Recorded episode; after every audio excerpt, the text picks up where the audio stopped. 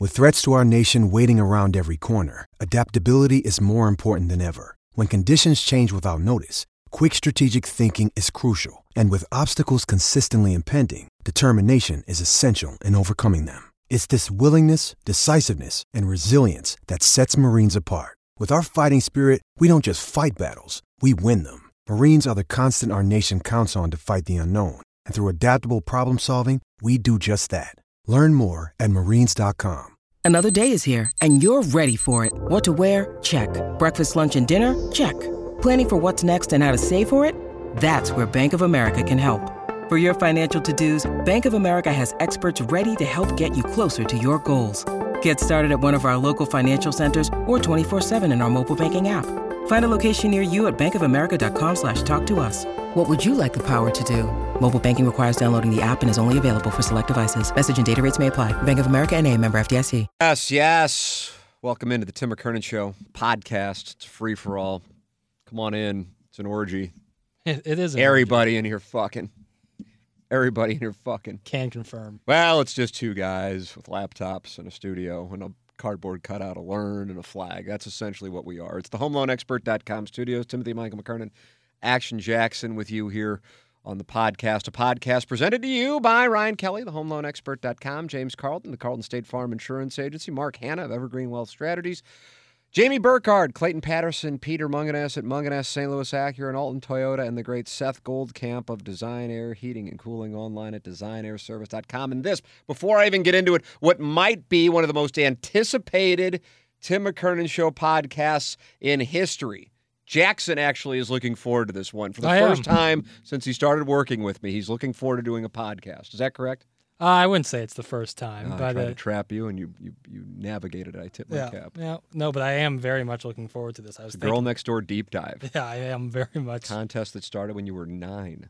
Yeah, Uh, probably. We will, we will relive it, uh, and I'm sure I'm going to leave things out. Uh, but either way, before I get to that, I want to make this clear because it's it this this trivia night on July 23rd. It's a pony. Now it's St. Gabriel, so it's a pony within restrictions of being a pony, but. Uh, we're doing this for TMA Trivia Night, first ever. I, I think here, um, honesty in media, Jackson. That's what we pride ourselves in. Strive to be. Honesty in media right now is I can't see anything but the top of Jackson's head because I am, my feet are up on the dais Yep, and I am four foot four. So I can't see. it's generous. yeah, it's very, little, four or three without the lifts. And, uh, but we, we have this thing. Here's honesty media. It's price too high. Yeah. Starting there. Probably don't need to be doing a trivia night in July when people are on vacation or they're just wanting to be outside. And maybe this is Doug's Doug's thing. Um, mine was I think it's priced too high. Uh, Doug's thing was I think it, if it's TMA trivia, people will be uh, saying, you know, I'm more interested in sports trivia. I don't know, but all those factors. So hey, listen. The reality is, at this fine place where we are doing the show now, Hubbard Radio, it is a group of professional, really quality people. Um, and so you take a shot at some things, and some things work and some things don't. This is not a thing that I think doesn't work. I think for the three reasons I gave there at the outset the timing, the price, and uh, that it's not just general trivia and instead it's TMA trivia, although I am doing two categories worth of sports questions, that it just didn't sell out of the gate. So, fine. So, we learn. So, we lowered the price. Can't do anything about the date. It's this Saturday, July 23rd. And uh, we have now included some non TMA questions in the trivia. But St. Louisans love their trivia nights. So here's the thing even if you and your friends, or you and your significant other, or you and some buddies that just want to fuck off, have no interest in the trivia, here's what you're getting for $50 at tmastl.com all of your salt and smoke, all of your Uncle Leo's, Uncle Leo's pizza, two pizzas and a toasted ravioli Oh, for each table, a bottle of Effen vodka, and all of your urban chestnut beer. Not like, oh, you get a beer and then you pay for the rest. Everything's included. And you can bring in your own food if for whatever reason you don't want salt and smoke and Uncle Leo's, or if you want your own whatever, non alcoholic libations, it's fine. It's $50. And I guess with the Eventbrite fee, it might be 57 or 58 for the full transparency. So I, eh, we're partnering with Friends of Kids with Cancer. I'd love to see this become a regular thing. I think if we could do it again, Jackson, Mm-hmm. we would do it in, I don't know, February or something like that. Yeah. February seems to be like the slowest time of all. Yeah. That's the winter of the discontent. Yeah. That's the lowest point. Uh, and uh, and do it on like a Saturday night, fifty bucks, and include all this stuff. So we're doing it in July. We're learning. We want to do things that the audience loves. So fifty bucks. Go to tmastl.com to get all that food and all that beer and the vodka, the pizza, the barbecue. That's fifty dollars. It's more than fifty dollars. Don't and fine. Just we'll be reading questions up there. Don't participate. Hell, I don't know. Yeah. But we want to raise money for Friends of Kids with Cancer. We want to have an event that we can do on a regular basis. TMASTL.com. It's a trivia night. Iggy will be there. Doug will be there. Jackson will be there. The Plowick will be there. I'll be there. Uh, so come on out. It's this Saturday, July 23rd at St. Gabriel's. You can buy the tickets at TMASTL.com. Did I leave anything out, Jackson? Tell me something I left out there. Banners. St. Gabriel's banners. Holy shit. Yeah. I mean, that's. You'll I- see my brother Danny on there, and you'll see my sister Moore on there. I'll be shaking just walking into The presence the of that, yeah, Yeah. that's got to be intimidating for people. It really is. I mean, there's a reason the banners are up there. It's because the gymnasium Greatness. strikes fear in people's hearts. It's yeah, it's it's one of the greatest home court advantages in all of sports. So you'll be in that presence. Uh, it's uh, this uh, Saturday at uh, St. Gabriel's, South City, Tamm and Nottingham. And uh, you can go online at tmastl.com to get your tickets. You want a table? You can get a table, eight tickets. You want one ticket? Fine. You want two, three, four, whatever. tmastl.com. I'd like to see this thing work. So anyway, there is that. Uh, all right. This is this was sent in last week by James Carlton. We love it when advertisers are coming up with questions for deep dives. And in this case, James Carlton, 314-961-4800 or online at carltoninsurance.net. We were bullshitting about something completely unrelated. And he goes, Oh, by the way, I've got a question for a deep dive. And I'm like, All right. Now, it could be an awkward spot, Jackson. Mm. If an advertiser wants a deep dive, and then I go, Oh, I, you know, maybe we'll get together for a drink one time and I'll give you the answer. But, you know, I don't know if it warrants a deep dive. If anything, once he gave me the deep dive idea in his email, I thought, How in the hell have I not gotten into this before? Right. because when he asked about the history and some of the comings and goings and goings and comings with the girl next door contest, I thought to myself, this is, I mean, it's just a content festival. Mm. In Mhm. addition to the reality is, without the girl next door contest, TMA most likely does not still exist. Wow. I That just caught you. I just woke you up over there. Is what I did. did not know. Didn't even even wouldn't even thought of that. Allow me to explain the premise. Alrighty. Here we go. I'm settling in. Yeah, you're just you're gonna settle in. And I, I mean, this is gonna be like when I went through the morning grind history. It's just gonna be straight from memory. So, InsideSTL.com, which will celebrate its 17th birthday on August 15th, 2022, was formed because I had a one-year non-compete from television in St. Louis, which when I left KMOV in February of 2005, I thought I would be getting back into television in February of 2006, and I did. But uh, and I it was Channel Two with Martin Kilcoyne. I don't think Charlie Marlowe was there yet. I don't know if Rob Desir was still there. I don't know, but I just know I did stuff with Martin, and I got paid. And I honestly, kind of in hindsight, I'm like, holy shit, I can't believe I got paid as much as I did uh, to do like these like weekly hits. I think what they visualized was that I would be the guy uh, who I was on the radio, but just out of like habit, I think when I was in front of a television camera, local TV, I kind of just became local TV guy, which is you know usually not all that, you know, it's not going to move the needle as they Sure. say. Sure. So I did that, I don't know, however many times. And I think it just was kind of like I knew it was kind of a nothing. I was happy to have the the additional money. It wasn't a salary. I just got paid per per appearance. But it wasn't doing anything for me. I'm sure it wasn't doing anything for them. So after a while, it just was kind of a a nothing, and I mm-hmm. didn't really like it. And I'm sure I wasn't doing anything for them, and it's an expense that was producing no revenue. And as opposed to complaining about it on social media, having some understanding of business, yeah, it's it's you know it wasn't money well spent on their part, and there there's that. So anyway, so in June or July of 2005, after leaving KMOV, uh, after just a few months, I was bored out of my mind and started Inside STL. Now, what Inside STL was initially versus what it is now are two different things.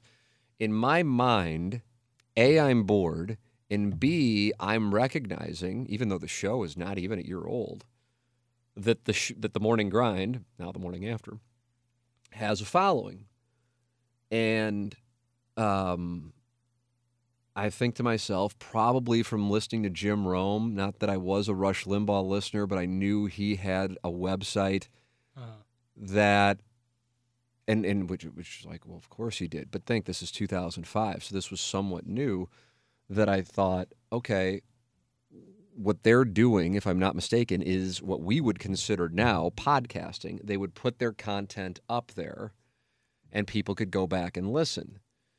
And so, what my plan was, which was misguided, and again, you know, as I oftentimes say here, you know, it's not like I was 18. I kind of should have known better.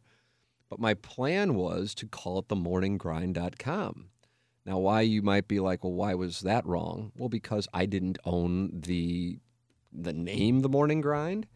I didn't own any logos, marks, as is often used, the term in contracts associated with the themorninggrind.com. It was owned by the company that owned KFNS at the time, which was uh, Big League Broadcasting out of Atlanta. And so, very fortunately, I didn't do that. That would have caused some problems. Um, and instead, secondarily, I thought to myself, I noticed that at this time, something that will sound so dated to you, Jackson, that there were these magazines that I guess are still out there, but they're not as popular now. Or I don't, I shouldn't say that. This section probably isn't as big of a deal now as it was then because now you have Instagram, Facebook, at the time, shit, MySpace, um, where people would be out and about and St. Louis Magazine, Alive Magazine, Ladue News would take pictures, and essentially people would just go and see who's hot, you know. And I'm not talking about like with equity. I'm talking about good looking. And uh, and I thought to myself, all right, well, if I combine the morning grind with uh, with um, I got to tell you something. This is this is, but it's worth it. This will be some of the greatest ADD theater ever. hell yeah. Uh, I just got a text from Jeff Burton. Nice. That's outstanding. So here's the background on this, and I'll get back on track. But, uh, you know, for those of you who are listening to this, you are aware uh, that Jeff is dealing with um, cancer. And um, we have been aware of that here at Hubbard for a while. We, we have seen him around the hallways, and we knew he was battling hmm but um, as far as the situation goes, it's nobody's place really to talk about outside of whatever his family wants to talk about. And I'm talking about his wife and his two daughters, and then his family on the Rizzuto show. hmm And as I've said a thousand times, and I mean it so wholeheartedly, it sets a tone for the entire market. It really does. It is a group of great guys. I cannot say enough. I can't I can't think of a negative thing about one of them and they're for real. Yeah. And usually when you are the number one show in the in the market and they are by Yeah. leaps and bounds um, that you can have at least one person be kind of oh fuck this guy but it, the tone is set by them and then it's kind of like okay well you know if those guys who are you know carrying like a 20 share act which means 20% of the market's listening to them at that time slot uh, act like that as in just like normal people then how could somebody who's not in that spot act like an asshole Right. You know what I mean? It's like I used to say about the Cardinal clubhouse. That was a tough spot because McGwire was in there and he was not real pleasant, and then it set a tone for the rest of the guys. Uh, but now, I guess if you were to say Wainwright's the guy, Wainwright's a great guy, so it kind of sets a tone for the rest of the guys. Anyway, point being, known Jeff for a while. We've bullshit, you know, bullshitted for a while. Sick, not our place to talk about it. We would see him in the hallways. Sometimes in the middle of the show, he would just have to go down to their office just to, I don't even know, but you would see it, Jackson. You Yeah. and I'd see it because we take breaks at random times like they do. And he obviously has been battling the situation, but we're not going to talk about it on the radio. Well, last week, Riz uh, talked about um, the fact that because of the cancer, um, he is most likely not going to be back on the show. An incredibly powerful, powerfully emotional segment. Mm-hmm. Um, and you know, I, I- saw those guys leaving that day. I saw Riz, Patrico, and Moon leaving that day. And I wanted to say something, but I'm like, what do I say? Anything I say is just kind of like, and I, and I- we were in the conference. room. I, this is only for Jackson because nobody else knows the layout of the building. So I, they didn't see me, but I could see them walking out. And I, like, Right. part of me wanted to go over there and, and say something. And then part of me was just like, I'm just going to lay back and I'm going to text Scott Rizzuto, Yeah. Because I saw this. I had just watched the segment. There was like a 10 minute YouTube clip. Yeah. And I thought, God, this has to be so difficult because you're communicating something to the audience who has no idea about it, as far as the extent of it. And then you're with your guys who you who we we can relate to this, who you know there is a family element to it Yeah. Uh, especially if it's a good vibe. And I think they all have a good vibe. Not that they're like hanging out, like not like how we hang out, but because we don't hang out. But it's just it's a it's a it is truly a team, and it's a and when you don't have a problem in the room. It really the team is stronger because then you don't have bullshit going on, and they don't have bullshit going on, and we don't have bullshit going on now. So you got a good vibe, and so those guys are heartbroken. I mean, it was an emotional segment. I saw. Yeah. I watched. Did you watch the clip? Oh yeah. Yeah. It's Like it's- Patrico is trying to Yeah. It's really keep it together. hmm Moon, you know, made it. You know, I mean, it's it's because Burton, but all of them. But I mean, Burton is he's been doing it for a long time. He's hilarious, Yeah. Seriously. and you're like, you know, I mean, his his wife basically said now they're in an, an end of life situation, you know, and just trying to make him as comfortable as possible.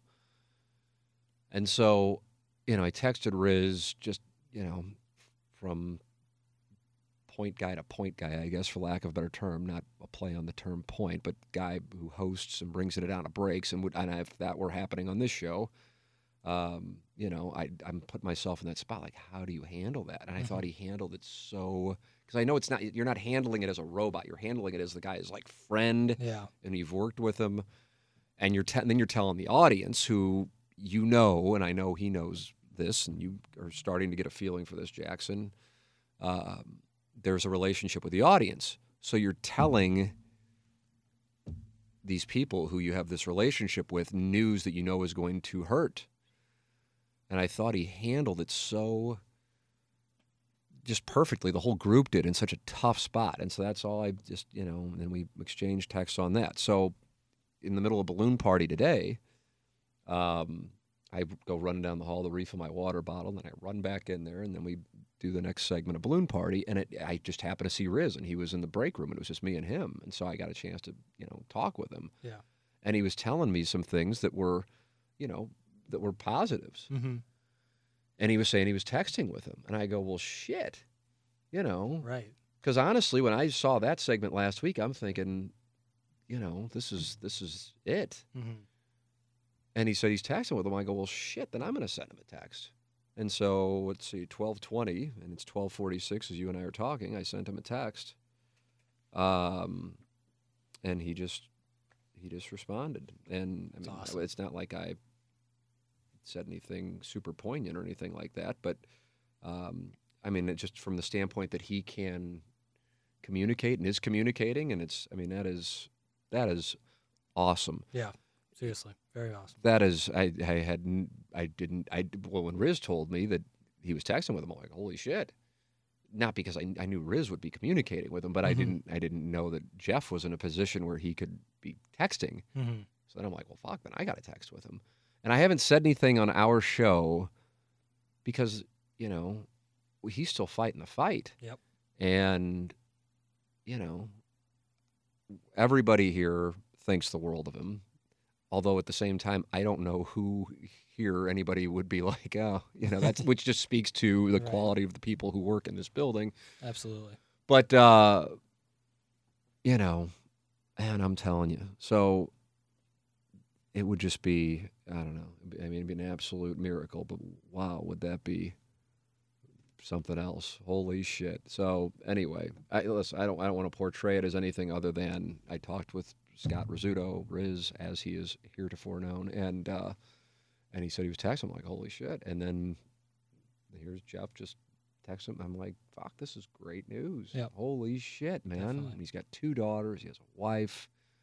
He's a legend. He is so quick witted. Yeah. He's a great guy. There's like no bullshit, Yep. you know, with any, you know. So anyway, there's, uh, I think that was a, a warranted uh, off the ramp visit Yeah. Yeah. and uh, and back we go.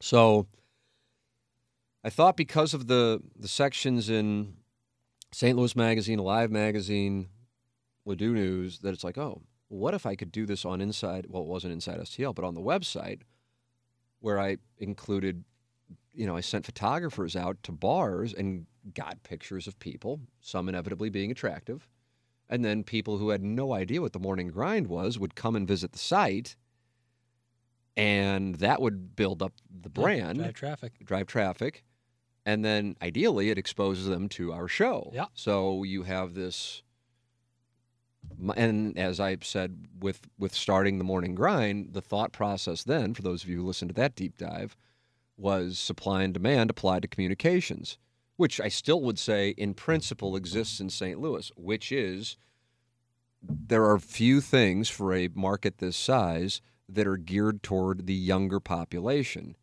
And so, if you can do something geared toward the younger population, there is a demand and there isn't much of a supply, and therefore you have an edge, Mhm. economically speaking. Guns and butter, Walter Johnson, for those of you who went to Missouri. So, that was the thought process. So then the process became okay, what are we going to call it? And I believe it was my brother who came up with Inside STL or a friend of mine's wife who came up with it, InsideSTL.com, as opposed to themorninggrind.com. And I went and I bought it on GoDaddy for $14.95 or $19.95. And I remember in the moment thinking to myself, I should keep a journal of this just in case this thing winds up being something. And as I know I've said on the podcast before, I really wish I would have because holy shit, it would have been like a how to as far as to not how to run a business, but how to not run a business because I did so many stupid things along the way. So, Matt Sebek, who is now the chief experience officer at uh, STL City, um, and I partnered on it. We uh, he designed it, uh, and we launched it on August fifteenth, two thousand five. Um, had a limited amount of advertising. Tin Can. I don't know if you remember the bar Tin Can. Probably not because you were eight. Yeah. Uh, was our first advertiser, hundred dollars a month. I still have the check. Um, and I remember going down to my mailbox at my my place and uh, opening up the mailbox and having a check and going, "Holy shit!" Something that was just a An idea. an idea that was essentially air. I have just received money for. Yeah. Uh, and that probably lit the entrepreneurial fire that you know. I think once you have it, you probably it can never be quenched.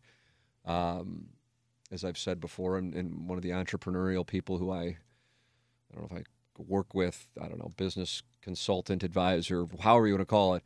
Says, oh God, yeah, I want to start a business. He goes, starting a business is better than sex. Uh, and if you and if that relates to you, then you know where I'm coming from with it. So the thing with Inside STL is it, it, as weird as it sounds, it's not like people, people when I would meet with people about advertising, Jackson, they'd go, "Oh, well, I'm in the Post Dispatch, or I'm in the Riverfront Times, or I'm in St. Louis Magazine, or I'm in Live Magazine." To think that even though it was 17 years ago, it was still only 17 years Yeah. that people were buying print and turning down digital sounds like something from like the 1950s. Yeah. Seriously. but that's what it was. And so we really weren't, even though we had a shitload of traffic, we really weren't making any money from it. And at the tail end, not even maybe at the tail end, but at some point in 2006, and I have no idea where I got the idea. It, it was not, unlike the radio show, which I've said before, and it is true, um, is certainly influenced by Howard Stern. Um, this was 100% my own idea. So give me credit or give me blame. I thought to myself, okay, this the picture thing is working, but what if we did a contest where we take we have a photographer, we do one a week. We have a photographer shoot pictures of local local local local local St. Louis area women and we unveil a new picture every day, which sounds super outdated considering Instagram now. But keep in mind, this is I'm thinking of this in 2006. And at the end of the month, the four or five ladies from that month will get to win a contest and get 500 bucks. Mm-hmm. And we will do these events at a bar who advertises with us because people weren't advertising because they're like, how do I quantify if a banner ad on InsideSTL.com is getting me any return? So the way I could quantify would be here's a short term injection of a bunch of people who showed up at your place on a Friday or Saturday night who otherwise would not have been there. Yeah. Because the way for the girls to win was by getting the most votes or the loudest cheers at that event. Mm-hmm. And for them, you got $500, but I also think it was probably driven by you just don't want to lose in front of people. Mm-hmm. So I uh, came up with the idea. I think the name Girl Next Door might have been, I feel like the Hugh Hefner thing during the Playboy Mansion thing was called Girl Next Door. Could be off on that. But as far as the idea for the contest, that was just something that popped into my head. And then I had to find a photographer. The initial photographer I found, uh, we didn't hit it off. Mm. And uh, part of, as you have certainly experienced now, and you know, getting what to 20 months here of being with us, Yeah. part of the vibe of this is, and by this I mean TMA and now Balloon Party, and certainly the podcast, is you are welcome to give shit, but you also have to understand you're going to get shit. Yep. And if you can't handle it, you're probably not cut out for it. Right. And the photographer, we had this inside STL.com message board. Uh, and, you know, everybody's anonymous or they think they're anonymous. And uh, so they're posting very freely and they were ripping his photography work. Um, I probably have some of the pictures still saved here. Uh, and, and he wanted me to pull all of the posts ripping his photography work because he really was high on himself. Sure. And uh, I said, here's the thing. I get where you're coming from. This is how I, here 17 years later or 16 years later, I am with the fan page. I go, you got to understand if I pull it, the way it's going to work is they're going to pile on more. Yep. So you're only going to make it worse. This will be gasoline on the fire. And I'm just telling you, this isn't going to work for you. So he then, you know, went after me and in an email, and when I'm like, okay, I, cause I had a bad, fi- I had a bad, I mean, you, you know, Right. when somebody you're going to be able to work with and when you're not, and I'm just like, yeah, this is not, this isn't going to work. And so I think for the first month of the contest, we had one photographer. Um, and for from February of 2007 all the way until we ended it, which I believe was 2012, we had Jason and Emily Campagna, married couple. I think they have they're back in St. Louis. They had moved to the Florida Keys.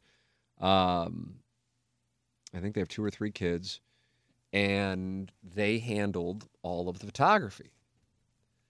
So it winds up being uh, something that they handled the ladies who would submit their pictures and they would post the pictures and then we would sell the advertising and the events and it it took off without question it took off and i say tma exists only because of it because had we not gotten the girl next door off the ground inside stl would not have been able to continue to exist and therefore Inside STL wouldn't have existed in 2010 when I had the choice of staying at 1380 but using our advertising infrastructures team to sell our radio advertising.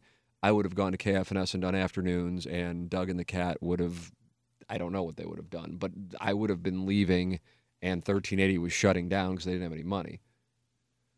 So that is the backstory. That's yeah. That I mean that makes a lot of sense. So it basically carried the. it carried it. It carried exactly. It carried it because there, there was really nothing else going on. Now I wrote every day, Uh-huh. every weekday on InsideSTL.com. I did so for like a decade plus. I look back on it and can't believe I did it because it's not like I had a boss. And sometimes I'd be writing just like just blah Cardinal columns or Right. blah Rams columns. But I did this thing called Timmy's Tidbits on Monday morning. I worked my ass off on. it. I mean, worked my ass off being relative, but I spent a lot of time on it, and I liked it. And I do like writing. I still like writing. Um, it's just more or less now just a time situation. But that, but the thing that got the thing from point A, the beginning of Inside STL, to point B, where it now, well, where it then was uh, all of this advertising revenue for radio, was the Girl Next Door contest. So the Girl Next Door contest, it starts to become,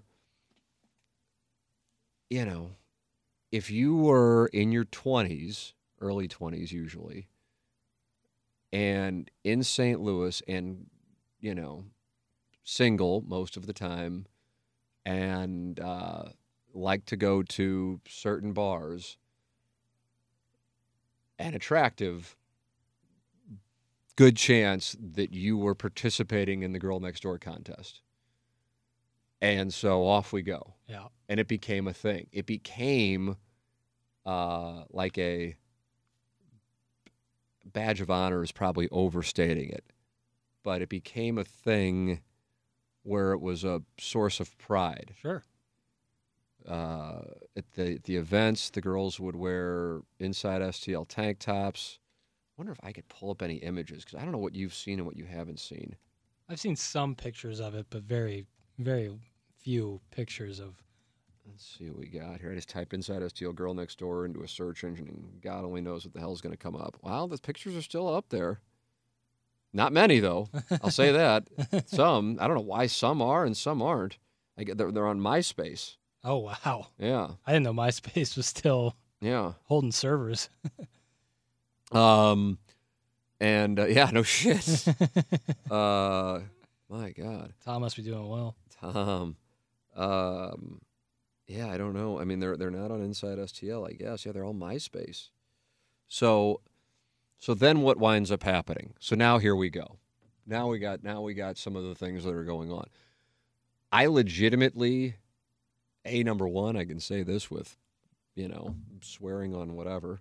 Uh, never ever uh, got involved with an inside STL girl next door. N- not that people are like, "Wow, it was the George Clooney of St. Louis. How could they resist you?" I don't think people are thinking that, but you're just you're in that position. Sure, sure. But I was married. Uh, then Anna Marie and I were together, and we weren't, and she was working there too. So I mean, it just wasn't happening. Uh, nor was there the less popular MFF with anybody. So I am speaking with a very uh, clear conscience on this, and you know, I don't think anybody will ever make the accusation because I know nothing happened. Right. Um, nor, you know, it's just not, you know, as big of a creep as I am. I'm, I have an understanding of the lines Sure. and just not ever gonna. But what wound up happening was we would have ladies submit pictures, and it wasn't like CYC basketball where everybody got playing time, and so that's where it started to get a little interesting. Sure. Yeah. I can imagine that could be Yeah. tough in some situations. So one of and now it's time for story time. All right, settle in here. So one of the more unique situations we had was one area person kept sending pictures in despite the fact that they were told because again i mean for the Campagnas to do this to shoot a, an afternoon or evenings of photos Yeah, that takes time this isn't like a charity right. Friday and Saturday nights, I assume, right? uh, well, i don't know when they would shoot the pictures but the events you know would be on a friday or saturday night and no they they they'd shoot them at their studio Oh, okay. studio I was the thinking of- events were friday or saturday I was night. thinking of the when the pictures would go up from people going out to. The No, well, that that was that was a separate group of photographers. Gotcha. So this lady kept sending in her picture to the point where I'm just like, it's a no. It's been a no. It's been a no like four ish times. Right. So that was a little that was a little odd in and of itself hmm that it kept going on. Excuse me, I have to pause for a beverage. This is the time I like to tell you about the Portland Trailblazers Summer League campaign. you just want to jump in. um, so we do an event at Shannon's. Did you ever go to Mike Shannon's outfield? I mean, you were you were six. I def I think I dined there once. Okay. Uh, and I remember the food being really good. Uh, So we do an event there, their outfield, which is no longer there, but it was before Ballpark Village. So this would have been 2007. Right there on Market, right? That's correct. yeah, definitely been, there once. And uh, you know, we had a section to ourselves. I mean, it really was a thing. Like if I was single or if I was just like a, a fucking what, philanderer. Great word. uh, Thank you, because that is the word. It is. Yeah. You know, which I'm like certain people think or thought. I have no idea. I don't know if people still think it now. Be surprised. Really? Yeah, I'd be surprised. That's good to hear. You got children. It's a whole different game. Yeah. I mean, yeah, it's just, it's not, it's not even, it's like, here, everybody look at my phone. Like, Yeah. look through everything you want. It'll be pictures of my kids and my wife, and it's going to bore the shit out of you. But whatever. Like, I have nothing whatsoever uh in the philandering camp to even like go god i like even if i get like a dm from a female i'm like yeah you know my wife and i'm just like no matter on the off chance Right. you know i'm just like i make sure i know how to shoot these down just on the off chance. And it's not like there's a lot coming in to be clear but just on the off chance. I am not it just doesn't fucking matter. I've Mhm. enjoyed it. It's wonderful. It feels lovely at least for me probably not the other party but i am not looking to lose my children and uh, and any form of uh, money that I have just to, to fuck somebody, Right. much less risk my career and just fuck up my kids' lives and my wife's life. Holy shit! It is so. It's a wonderful place to be, by the way. And don't get me wrong, I still enjoy stag, and I'm still looking for threesomes, foursomes, whatever. But as far as like, just not even there. Um, and I, I don't think I was as adamant about it 15 years ago because, like you said, the children thing. hmm But when looking back on it, if I was single, and at times producer Joe was, so producer Joe, I think, not to say that he like ran through, but Mhm. he, I think he had an occasional dalliance. Um, but either way, we uh, were at Shannon's, and we're in this section that they have for us. And all of a sudden, I noticed that the girl who had submitted her picture to try to get a photo shoot to be an Inside STL girl next door was in our section wearing an Inside STL. Oh wow. Yes. Oh, jeez. Oh, yeah. God. You know, and again, this isn't like, you know, this isn't like you're in penthouse and you get the key, you know, or you get the Playboy bunny thing. You know, it's not like that. But it was like, so I went over to Jason and Emily and I said, hey, I thought ever, we were all in agreement that, you know, this was a little a weird situation. When did you guys do a photo shoot with her? And they go, we haven't. We've told her no. She must have gotten her own inside STL tank top Oh, jeez. and then told security she was with us and got up here because we've told her no over and over and over again. And I go, oh fuck, what in the world is this? What do we do? Because this is kind of, I'm sure it's giving some people like some creep chills. You Oh, know? It's for just sure. usually it's the male version. This is the female version. Right. So we're in a weird spot. I mean, a real weird spot. Yeah, this was 07. Um, and they wind up just like doing it just because they're like so like Yeah, it'd be, it's honestly the easiest way out. yeah it's I'm sure some people are like why would they do it but or why would you do it i'm just like we just gotta we just gotta get through this and then move on because Right. clearly she is going to stop at nothing she will not accept the no so we had that happen and then a month or two later god mm, boy i see her they're all coming back to me it's flowing through your head right Oh, now. I can God. see it. so one of this I, I don't know this involves Iggy. Oh, now I'm really settling in.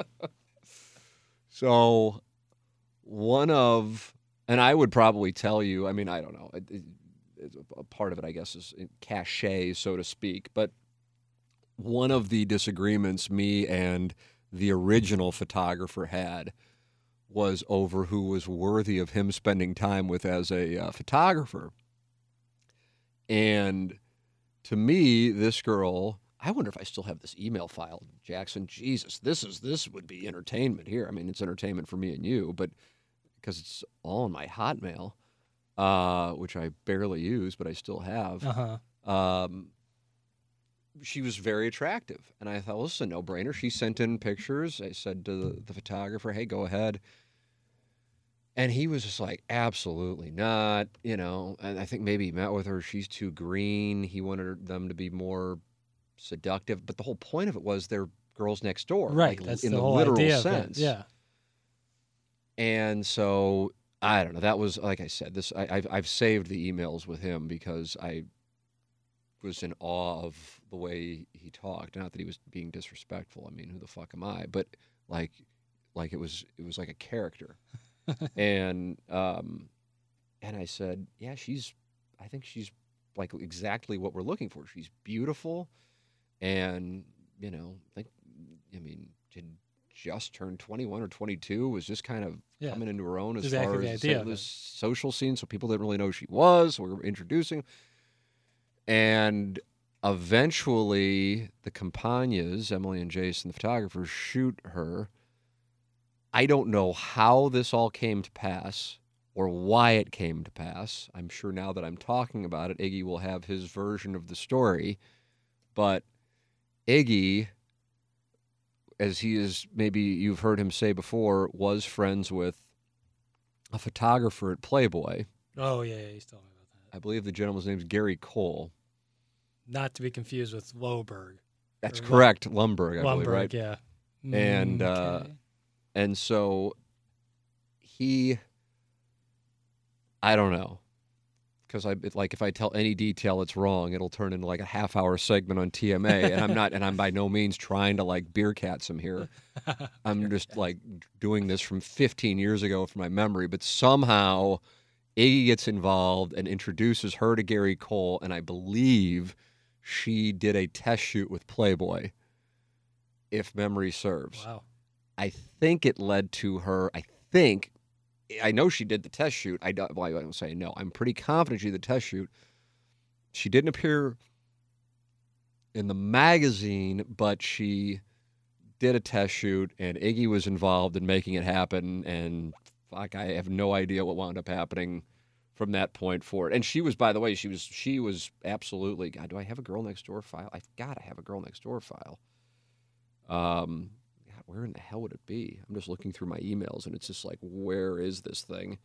Um, and my God, once I go into it, I'll be I'll be in this. This is this is a rabbit hole of all rabbit holes. Holy shit! Uh, uh, I'm sorry. Once I'm into this now, I can't. I can't. Oh yeah. So here's the God. Here's the emails with this guy. Holy shit. Um. Uh. Anyway, I don't know. Who knows? And I'm sure I'm going to read some of the stuff I wrote in 2007 and be like, "What a fucking asshole, lack of self awareness, whatever.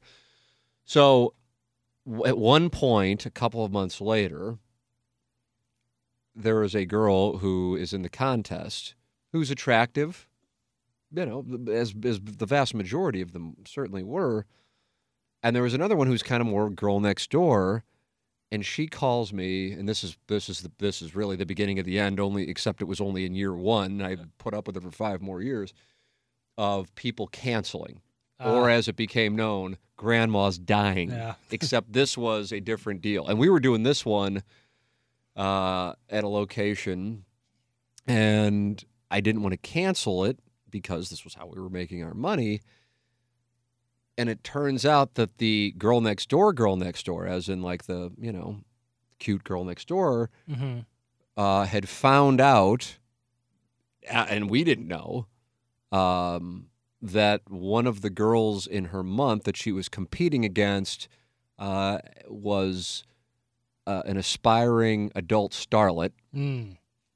And this girl, the girl next door, girl next door, felt like she was not going to win the girl next door because this girl would have an advantage as an adult starlet. But she said really she didn't want to be in it because morally she objected to being in the contest with somebody who was going. Ah, so ah, card got pulled. so yes. So I think we had of the five that were supposed to be there for this event, two Ah, little heads up matchup. was heads up match play. and so uh, that is how it uh, that, that's how it began to become a headache. Then we get to girl next door of the year, which is all of the girls who won their months plus some wild cards hmm that were voted on by people online. And uh, we hosted that at God. What was the name of the bar? And I ask you, but I know you can't answer it. If it was Lush or Lure, it was on See, Olive. here I'll I'll go in my weird TMA memory bank and remember the cab ride video, which is a famous one of Rudy. oh yeah, Timber Mickey Carroll, Mickey Timber Carroll, Fake. and producer Joe. And there's some like guy that I think it Timberfake was was, beefing with, and then he said he was a cook at Lush, and that's I Yes. think where the cab was taking Okay, them. that's Prod what- Joe was like a hostage in that cab ride. So I believe yes, the first one ever was there, and um, it, and it's a it's a it's a whole weekend's worth of content. So the first thing was I think at Rue 13, which is a popular bar on Washington Avenue, and there is a girl, and the way you win was to get the most votes from the people in attendance. And then we did the thing, and I think we combined it with the AFC NFC Championship party. So then the winner was on a Sunday afternoon. So the whole thing was on a Sunday. And first place was twenty five hundred dollars. That'd be nice now. Yeah, for real. Um, much less like you're a yeah, 22 year old, you know, just for go yeah posing Yeah. for the show. You know, it's not and you got a free photo shoot. right. So, Rue 13, this girl goes out on Washington Avenue and just brings people in to vote for her off the street. Mm, stuffing the ballot ballot box. And the other girls, you can imagine, are not a fan of this. So now it's on. So now here we go. Yep.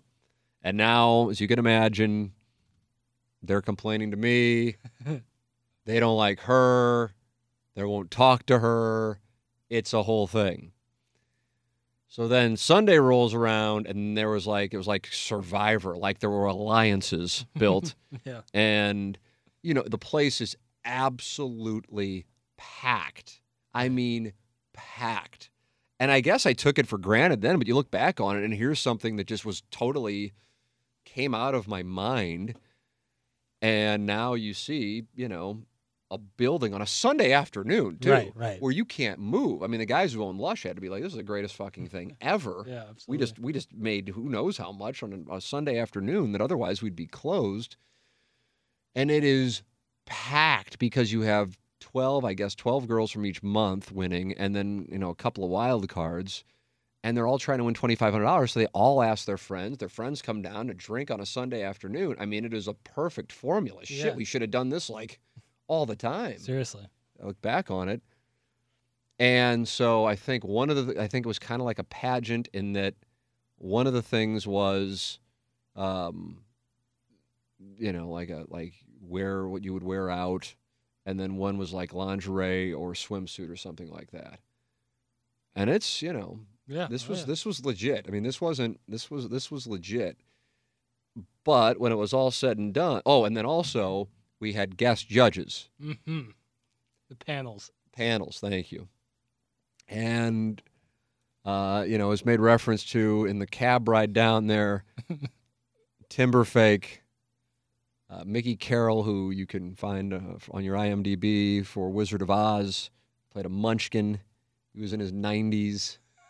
He always carried glossies of him with the, the delightful Judy Garland and the other Munchkins, who apparently were all having orgies.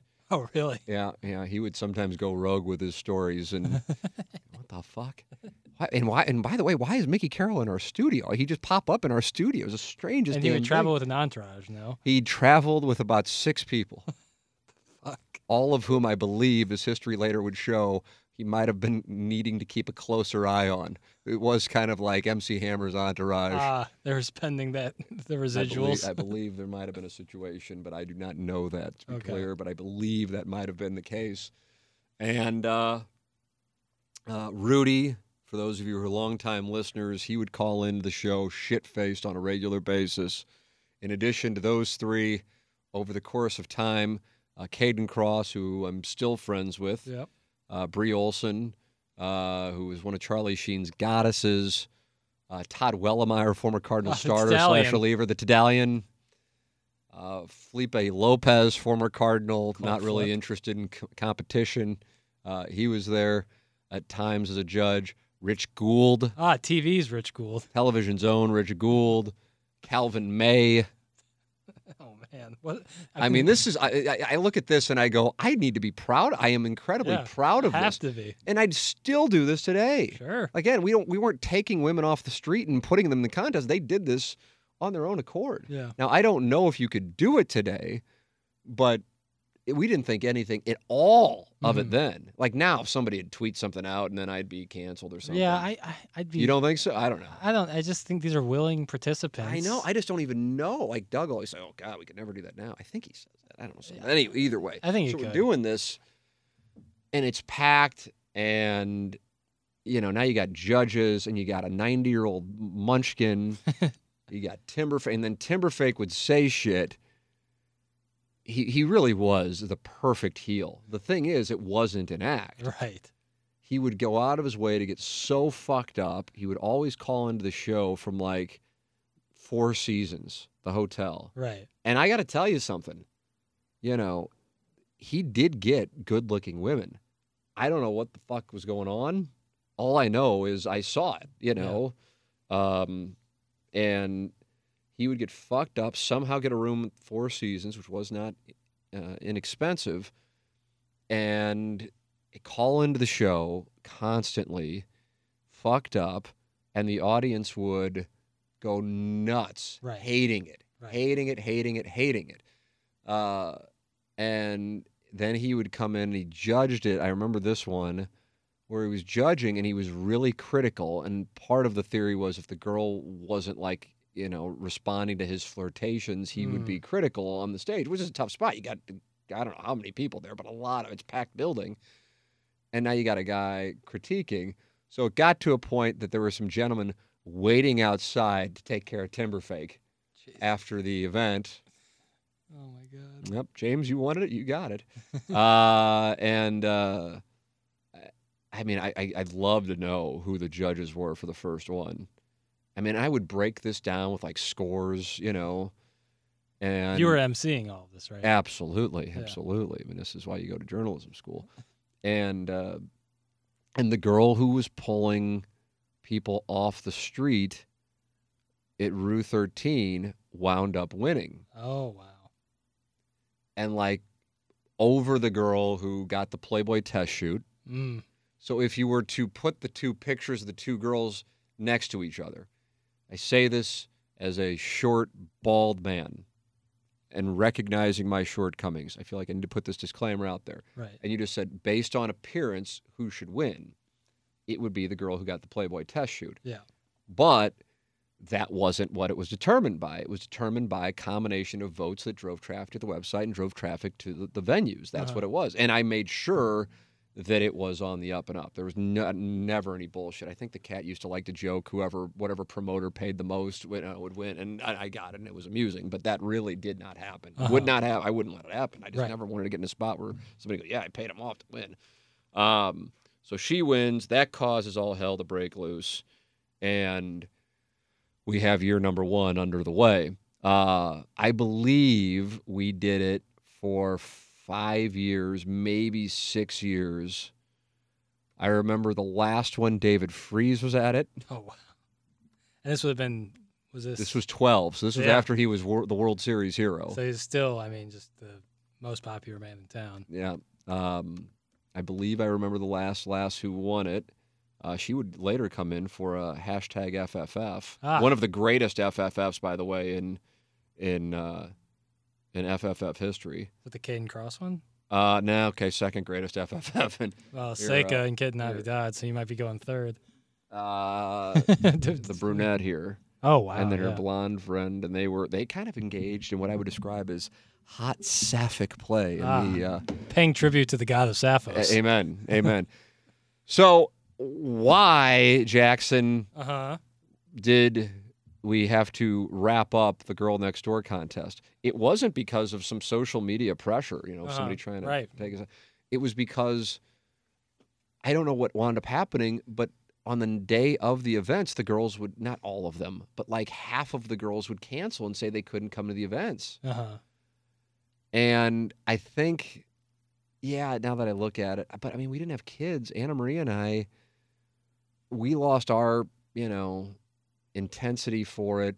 Uh, maybe the Campagnas moved away at some point, so somebody else took it over. I don't remember as far as the photography goes. But we would have these events, the people, these companies are paying for it, and then like half the girls would show up, and then half of them would cancel the day of, and it just became a running joke. And so help me, there was an event in which three grandmothers passed away.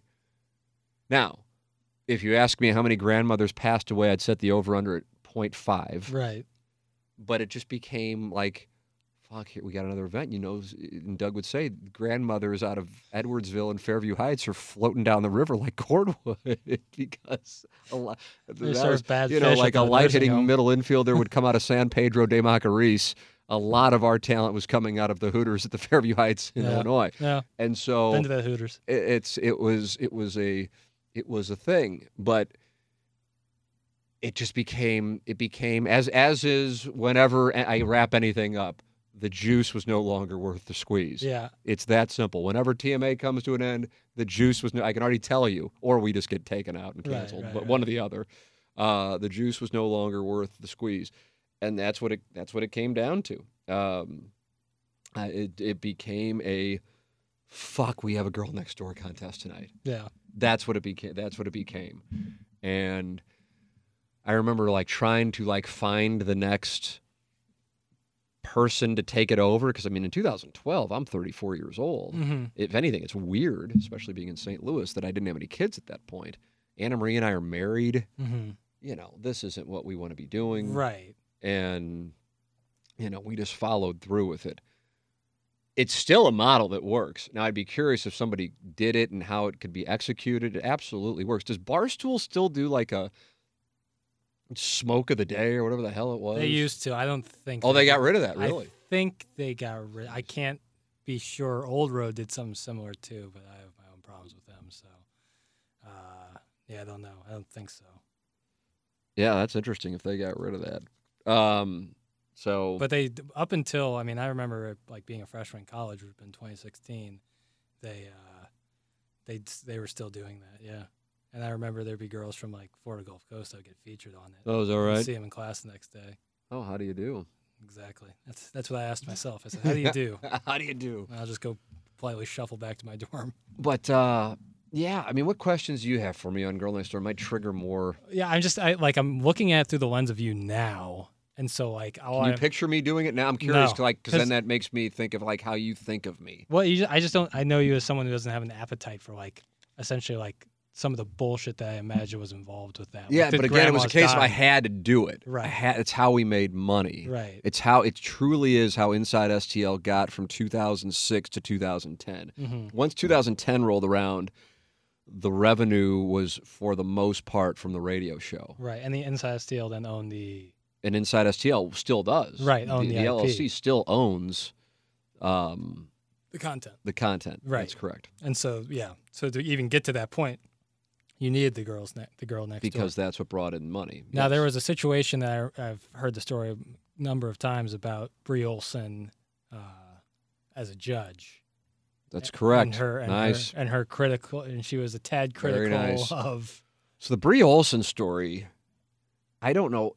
I remember, and I don't think she'd mind me saying this. I mean, Kayden, who I truly am like, like a, you know, we, it's not like we see each. I don't know when the last time I saw her. It's been a few years, but we text, hmm and we were, and I think I've said this before, on the verge of doing a podcast when I had to decide uh, whether we were going to stay at 590 or come to Hubbard. hmm And I still believe that me and her doing a podcast is a uh, potential monster.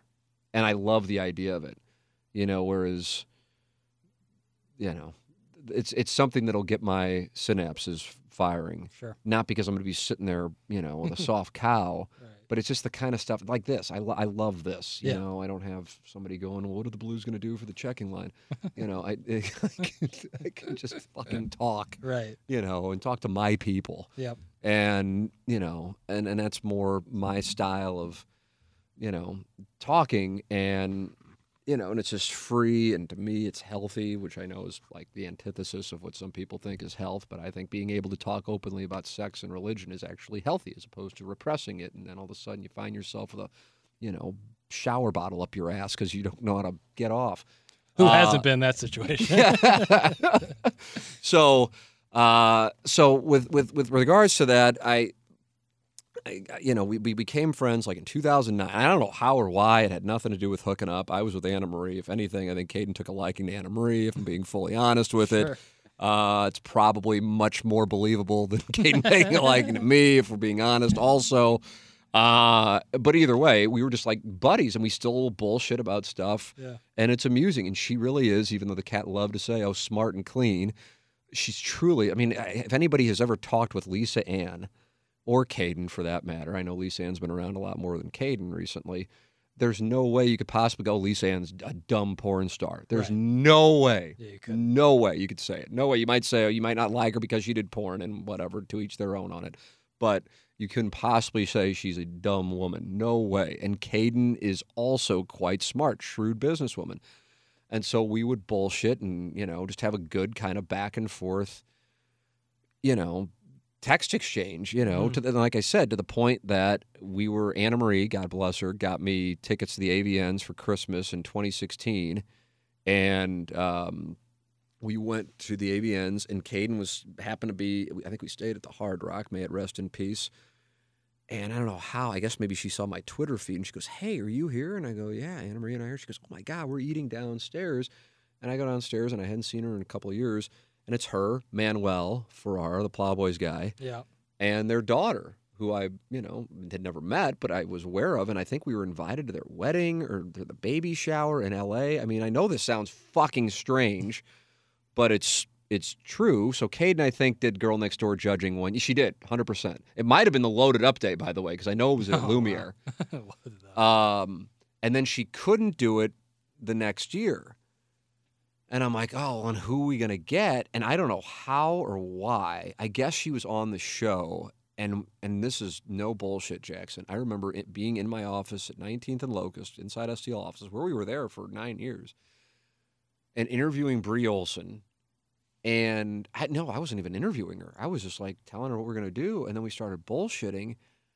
And I'm I don't think I was interviewing her. I don't know, but I, it sounds so weird to say that this was going on. She starts telling me how she likes to fuck furniture. like she'll take a leg of a chair and fuck it. And I'm going, this is like I'm I'm just in my office by myself. It's like three in the afternoon, And it's not like I'm sitting here like jerking off on the phone because she's telling me she's fucking furniture. It's just like it's all over the place. I go, this is fucking nuts. So Bree comes in, or no, she was in town. That's what it was. She was in town to, to dance at probably the Hustler. Club. And we're doing this thing at a place called Bar 101. Is Bar 101 still around? Boy, was that downtown? Soulard. Yeah, nah, I don't think it is. Let's see. I don't know, man. Yeah, I think it is. Holy shit. Yeah, it says it's. That says There's a it's sand volleyball thing. Wow, it is still going. How about that? So, I guess I don't know. Well, either way, that's where we were, and we did a sand volleyball tournament and like a girl next door model thing where whoever won won 500 bucks. So some of the past girls next door got in there, and Bree is one of the judges. Also, one of the judges. You'll die when you hear this. Well, maybe you won't just because it's an age thing, although I know you know the person. Famous St. Louis athlete Uh huh. Who, if I'm not mistaken, has gone into their sports Hall of Fame, Oh, wow. was a judge, was scheduled to be a judge and appeared for the record. Wound up not being a judge because was, but did wind up appearing. So it's not like they bailed on it. Uh, just because you said I'd die, that I have to think basketball. I Uh, understand your reasoning. You're on the wrong track. Okay. Um, but has gone into their sports. I believe I am virtually certain. Subject of controversy, Um, known prominently beyond their sport. shit. Like, and that's why I look back on this, and it's just so nuts that this was this was our little world at the time. Female. Hope Solo. There you go. Wow. Holy, really? That is 100% true. I mean, the fact that Hope Solo. dead serious. Next to like Mickey Carroll. Absolutely. I don't. I honestly don't look back on it and go, I should have fucked old what's her name. You know, I really don't. There's a cop looking on, like with a huge smile on his face. oh my god! But you know, it, it was it was it was it was a it was really it's so weird. I'm sure it's how like people who are like 20 or 25 in 19 like in the 19, late 60s and 70s look back on the 80s and go fuck man we had it really good you know or when they were in their when they were in their 80s and their 30s and 40s going fuck we should have we should have fucked more Yeah. uh but so yeah this is obviously a loose setting Yeah. everybody's fucked up you have these girls competing so it was supposed to be Bree Olson Hope Solo was supposed to be one of the judges yeah. because she was with the St. Louis Athletic. I'm That's talking right, like that's everybody right. knows. That's right. And Like Joe, I'm sure people like your age are going, Hope Solo, Wh- why? What? What in the world? But the United States gold medal winning Yep. goaltender, World Cup winning goaltender, Yeah. Subject of all kinds of controversy, even even recently Yeah, she sure has been. um, was supposed to be one of the judges, and she was to a point with our show where she would drop in monthly, That's for wild. real, which was sounds fucking crazy, and she would always be like Vince McMahon pimping whatever that league was that the Athletica was in. Right. Joe was Wasn't he like the? he was like the play-by-play guy. And I think Iggy used to like to take shots at him. He was a women's soccer play-by-play guy. I think I could be wrong. And then Hope and Joe were certainly friends. Now, Joe is adamant that nothing ever happened with him and Hope. Mhm. If you told me the life of my family was on the line as to yes, they hooked up and no, they hooked up, and this isn't an indictment of Joe at all. If anything, one would, might consider it a compliment. Sure. I would say something happened. Mm. Joe insists nothing happened. Personally, my view on it is he's been lying about it for so long that he doesn't want to admit that he was lying for so long. I could be wrong. He'll probably be pissed off. He's pissed off anyway, no matter what. but but he'll probably be pissed off at me for saying that. But like I said, it's a comp. Joe did well, man. Joe did you, motherfuckers streak? gave Joe a lot of shit when he was on the show. And you know, one of the running go- jokes was, you know, he was hooking up with guys he roomed with and all this shit. Knuckles. Klaus, Knuckles. you know, one of his buddies woke up in bed with another guy and there was no way to explain it. His ass started bleeding at spring training. That was- absolutely happened. He was close friends with Larry Bigbie, no? That was odd. Also, was Larry Bigbie had a very brief run in St. Louis, but for whatever reason they hung out. Um, and then the fact that he woke up and Andy Dick was in his room. I mean, there's all kinds of things that understandably would be considered circumstantial evidence. But the truth is, the truth is, is from my standpoint. Now, this wasn't uh, an Inside STL Girl Next Door, but we had like a promotions team before the Girl Next Door thing started, Uh huh. and this girl was beautiful hmm beautiful. And I don't throw that around, Jackson. You know I reserve it for like Ella Reese. Yeah. Uh, but uh, but this girl was beautiful and became Joe's girlfriend for a, a period of time. Wow. And uh, Joe did well for himself, man. I, I know that one Inside STL Girl Next Door thing, the- whatever that bar is, the club at one of the casinos, Ameristar probably. Joe's making out with one of the contestants and like holding out his finger, flipping off the camera. I mean, he's, you know, Yeah. Joe benefited from the girl next door. I don't, and I don't want to portray it like he ran through him by any means, but he did all right for himself. So with regards to the Hope Solo thing, and I didn't even realize it because I'm just like, oh, this is this goofball who cut lawns and has a landing strip for some fucking reason. You know, I couldn't take him seriously as a coxman, but I remember Chasey, who was on the show, Jen Pickett, uh, and and in my just total lack of self awareness, I'm like, oh, you know, if I were single, you would be interested. I mean, what a fucking thing to say. I mean, just what an asshole. First off, it's absolutely just factually not true. And then secondly, it just shows no self awareness. And third, the fact that I would even say it, just like, fuck off. but she goes, well, Joe's the best looking guy on the show. And she goes, then probably Martin, actually. you know, then you, you know, and I'm like, what the fuck, you know? And I'm like, the guy with the landing strip, the guy who carves a strip in his pubic hair is attractive to you? I mean, what in the fuck? And I still, for the life of me, by the way, that to me is like if we did the seven wonders of TMA, Joe carving a landing strip is it has to be there. So did he just say that one day that he was like, oh, yeah, So-. My ex-wife and Chasey, Uh-huh. we were at our bar. May it rest in peace. You were ten when, uh, not even ten when it opened in the Grove. Um, and I remember saying on the radio, like, I don't know what I said, but something like, "There's just no way that a guy who is into women would carve a landing strip." Which, by the way, 15 years later, I still passionately believe. I really do. Like the plowboy sitting there talking about manscaping, but he's not talking about like carving shapes with his pubic hair. Even though I bet if you asked him to, he, could He do it. would. Yeah. But like Joe's doing, and then like Joe from like his Horton Watkins studio at the Right. time, you know, he's in the control room with Stedman. Stedman, you know, just ticking time bomb His because Georgia he's upset State studio.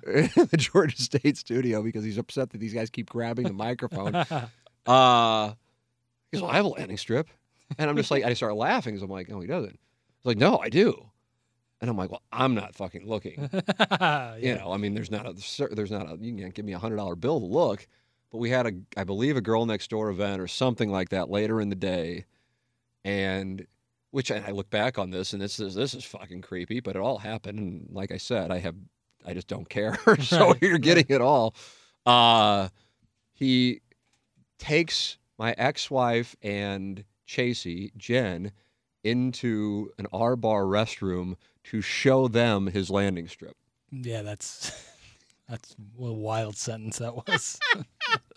that's I mean that that's fucking bananas. But it happened. But all this shit happened. so he's just like a French fry a pube there. I've never seen it. I don't know if it's still present. Well, we can ask. For the life of me, though, I just was like, "What? What do you do for real?" like to me, like let's say you are about to land the most beautiful sexual girl, uh huh. and then you take your drawers off, and it's Mhm. about to go down, and let's say she's going down, you know, the oral highway, so Yeah. therefore it's right up in her face, and then there's a guy, and the guy has a landing strip. I would have to think she like releases and goes, "All right, that'll wrap her up." Yeah, I think mm, I'm just trying to imagine like because the sign of the shows is that they took the time to manscape, which I'm sure the ladies appreciate. no doubt. But then they, but, but that he carved a strip in his pubis. he's like, you're shorn everywhere, yet you have this strip of hair. and that means that you did that intentionally. Yeah, and like and it, like It asked and, more and then was so proud of it. Showed my ex-wife and and Chasey. I mean, really, what in the fuck? Yeah, that's really. I mean, but it happened. yeah, It absolutely happened. sure. So, with regards to Hope, I don't know. I have no idea, and she's probably not going to be dropping by the studio anytime soon. So we have to rely solely on Joe, and Joe insists nothing ever happened. Either way, Hope was down with the show, and she was supposed to judge this thing Uh huh. at Bar 101 13 years ago on August 16th. Holy shit! Have a little party. So anyway, Bree Olson. So she does this thing. She does the judging thing at Bar 101, and I believe she was very critical there.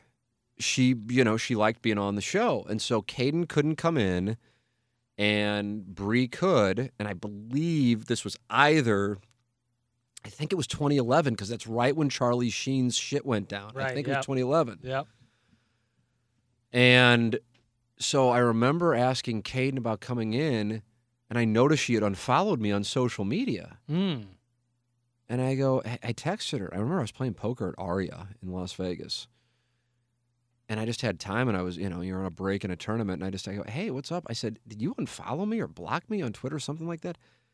And she goes, yeah, I'm mad at you. And I go, what the fuck? yeah. I go, we haven't like seen each other in like a year. I go, what what happened?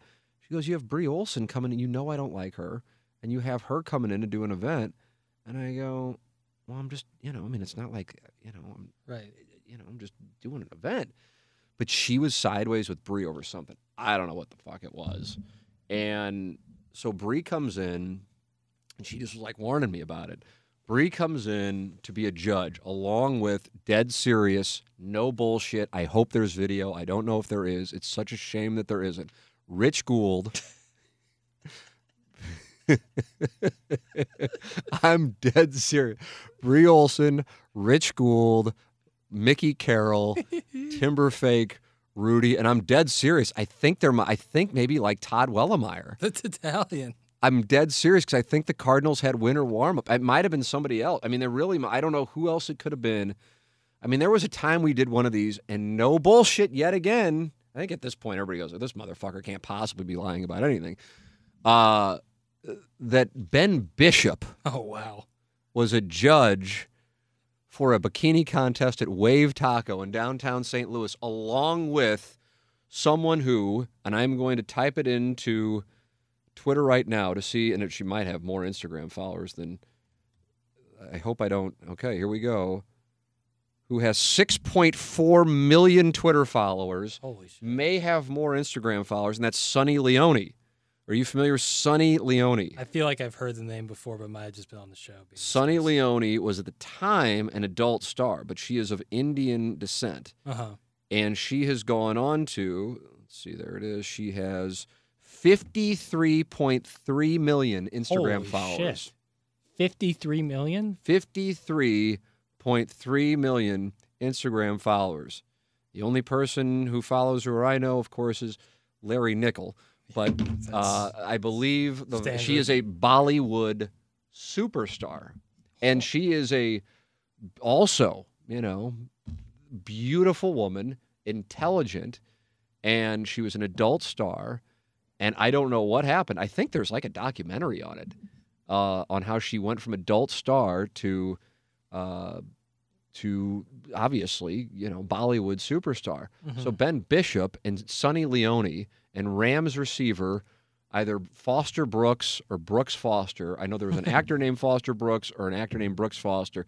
Whatever the inverse was, that's this. The Rams drafted this guy out of North Carolina, and they are judging a bikini contest at Wave Taco. I mean, this is this sounds so asinine.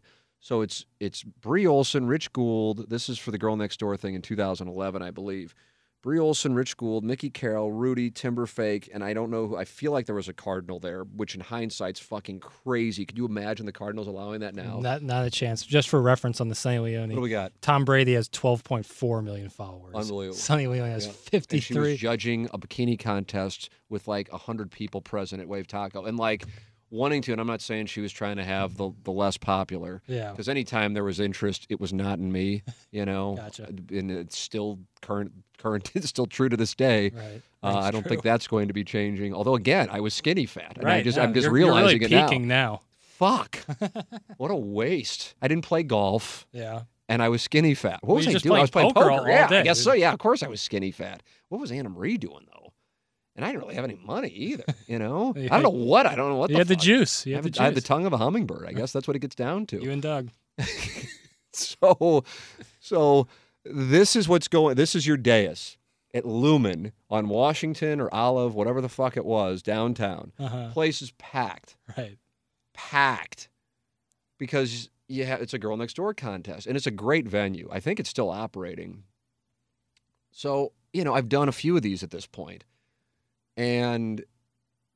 Bree and, and it's not it's you know it's it's always a lot of work hmm but it's not like something where I'm like, oh God, I hope it goes well. It's Right. just, you know, I'm just grabbing a microphone and talking. I know the formula. It's fine. I've it done at least four of them at this like point. TMA. You just see, as yeah. long as the I mean, it's, it's in front of a live crowd, but whatever. It's not a big deal. If you're comfortable doing it, it's not a big deal. If you're not comfortable talking in front of people, it can be a thing, I guess, Sure. but whatever. It's what I do. So fine.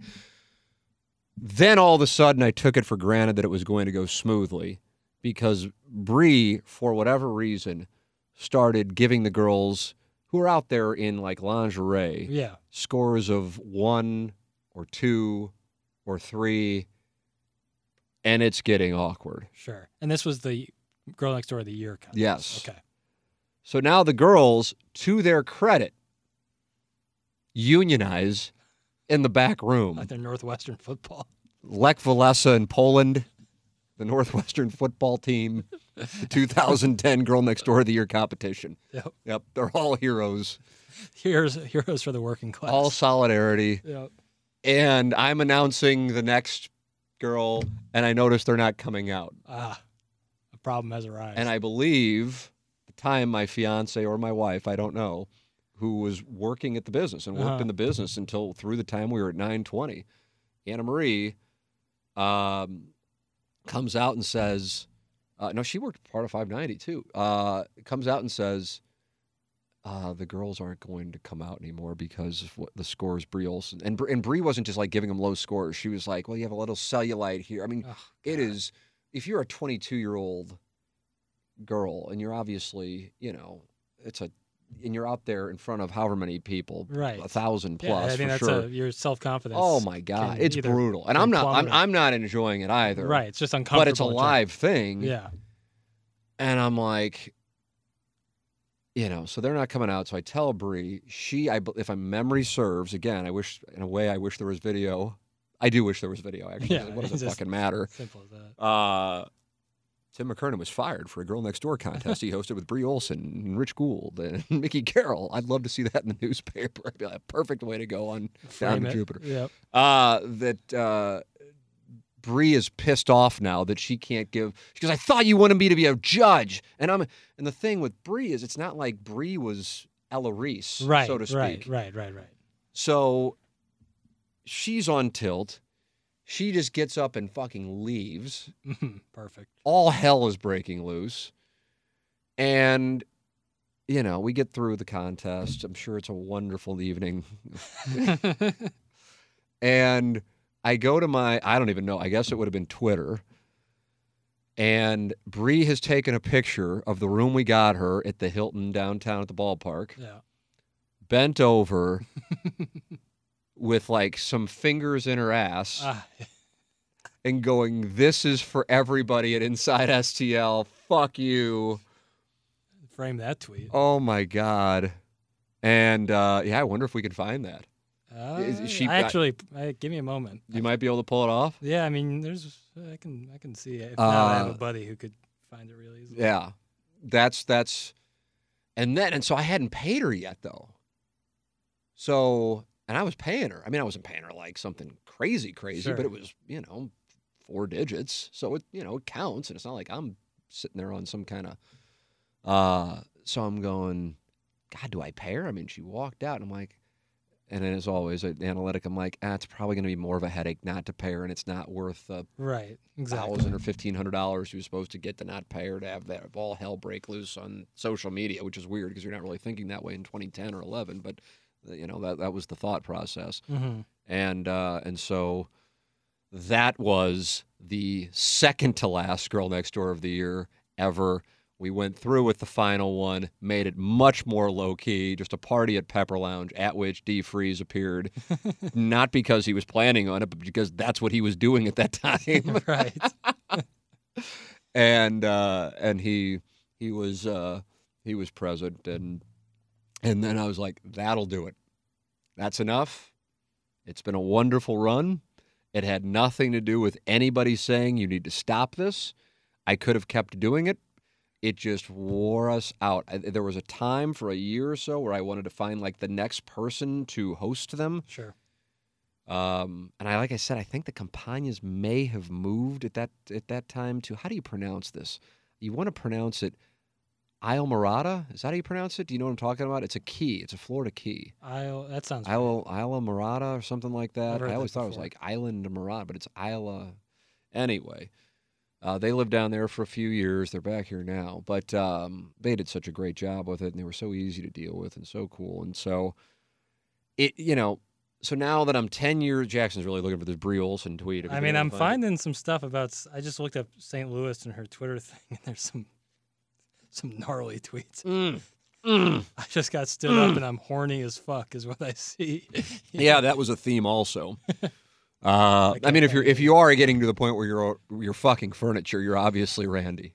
There could be a T-shirt and for that, us. and what I tweet I just read was a very tame one of some of the things I just saw yeah. on the famous Bree Olson Twitter account. So so she that played a role in bringing it to an end, but um, it just honestly it just it just wore me out. hmm and you know i mean you get to a point also i think also just like socially we weren't doing that anymore like going Right. out until whatever wanting to do that. But we lived on washington avenue man. I mean anna marie and i lived on washington avenue until july of 2012 so it was convenient. I don't know. I, I mean again I, it's not like i'm like oh yeah in hindsight that was wrong it was we, tr- we did cougar next door hmm which was women over 35 Oh wow.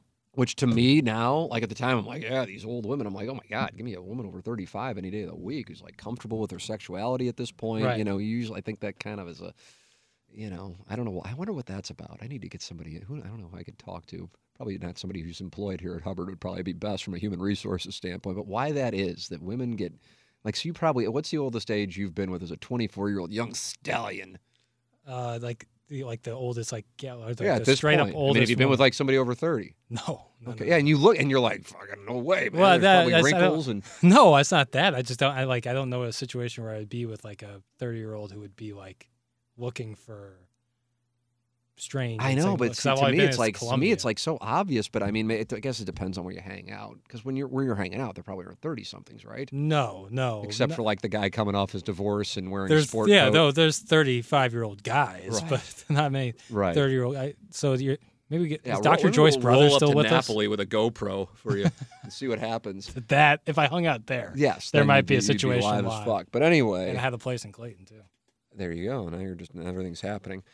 But uh, so I think that played a role. But it was just like the no shows. That's what ended it.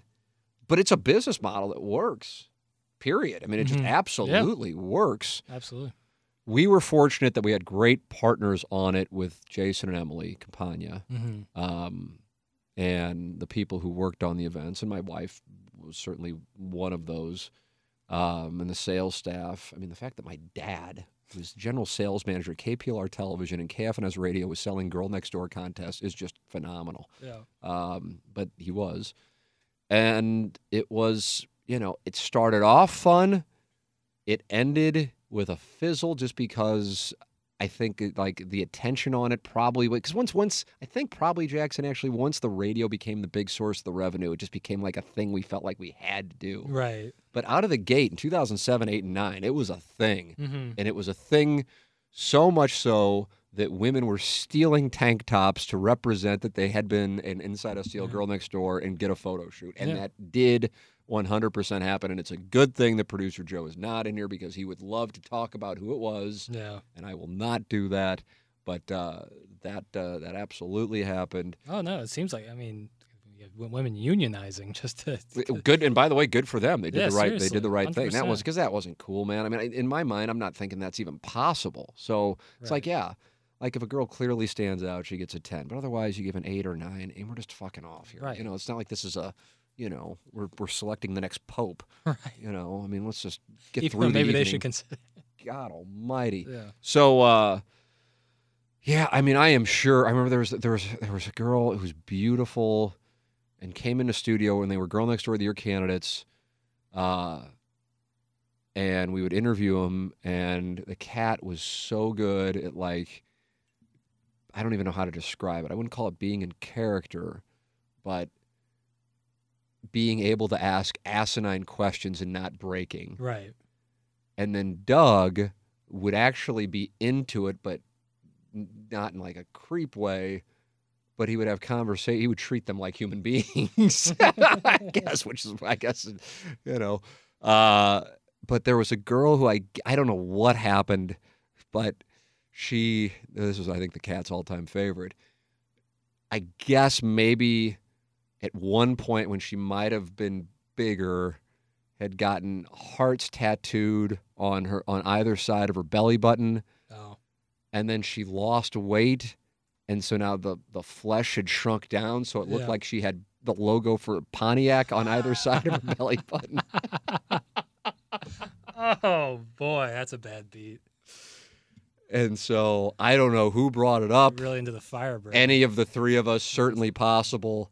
But why do you have the Pontiac logo tattooed on your stomach? But I believe the question was asked. oh my god. and I don't think she liked it. And uh, that was a situation. clear it out. I mean, I mean, your your age group might not even remember the fact that Pontiac was a vehicle. You Yeah, know, I mean, I very vague. I mean, I've I remember some Mm. people having Pontiacs. So, but yeah, that's a that'd be a wild thing to get Mm. permanently inked onto yourself. God Almighty. I mean, I love some brands out there. Sure, I just have a no- surprising one. Yeah, I just have you know I love what Callaway does with their irons. I don't ever see myself getting a Callaway tattoo on my navel. Yeah, and of all, I mean, you know, maybe if you want to like try to flash and act like you're killing it, you get the Mercedes tat or something like Oh, that, which yeah. of course just screams wealth. No, the the move is you get uh, Nike swooshes on the your mid ankle where you would your socks would be right there. Oh, So you permanently wow, have. wow. Oh, I is I know uh, multiple like handfuls of people with a Jordan logo tattoo. Is that right? Oh yeah, it's it's very well we describe it as classy. Mm, boy, is it ever. Um, I feel I, inevitably people will listen to this and then ask for us to go into some stories that I've I've unintentionally forgotten. Yeah, You know, right. this would be a really awkward podcast to do if I like would have engaged in yeah, fun with a Sure. with an inside STL girl next door. Fortunately, for as Claves would say, a number of reasons that never happened yeah, nor did it ever come close to happening. I'm, Mm-hmm. I'm and honestly, thinking back to that time period in my life, I'm surprised mm-hmm, that I at least wasn't flirtatious. mm-hmm. But I think I had the awareness then that I absolutely do now that if anybody ever accused me of anything th- because of how I talked on the radio, I would have no chance. Right. Because they go, of course he did. Listen how he talks on the radio. So I'm Mhm. surprised, and I guess because I own the business that I that I was like, I can't fuck with that. Not that they were like all over me by any means, but I just was aware that I can't do that. And a lot of them had boyfriends anyway. Don't get Right. me wrong, or you know, and and I want to make it clear, it's not like they were interested, but I just th- like to do that and then be like, oh, but is Tim going to talk about the one girl who he wound up hooking up with, and then she went on social media and talked about it? Unfortunately, there's just none of that. Right. Um, if I were single, probably wouldn't have lasted. Um, but but I wasn't, and so none of that shit happened.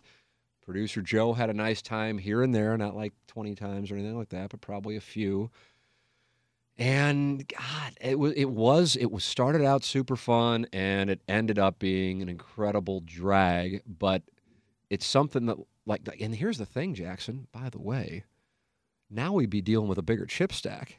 Yeah, boy, You know what I mean? it would be Like good. the winner for Girl Next Door of the Year. I don't know. I'm just totally firing off the top of my head, but like ten thousand dollars. I don't know. you could get some serious Twenty five thousand dollars. You, you could get some like some serious Yeah. to do. I mean, that and like the monthly winner, like I don't know, five grand. I don't know. I, I mean, for real, like we were doing this for five hundred bucks. And don't get me wrong, five hundred bucks is nice. nice, but, it's different than like Yeah. And then there you could get But you yeah, know, and then it's like a thing. I mean, I'm, I still believe in the business model. Yeah, I think. I mean, and I, I really don't think it's problematic in the slightest. Just because Okay, it's interesting because I- you you you would err more on the side of seeing things as problematic Yes, than I do. But my view on things is people are so quick to be like, "Oh, that wouldn't work now." It's like, well, wh- why? Like, Right. like, you know, you guys are like, yeah, it's like if we so- were like if we were taking pictures of women who didn't know they were in the contest, and then show- right. I'm always for big time. It's like it's like with with TMA.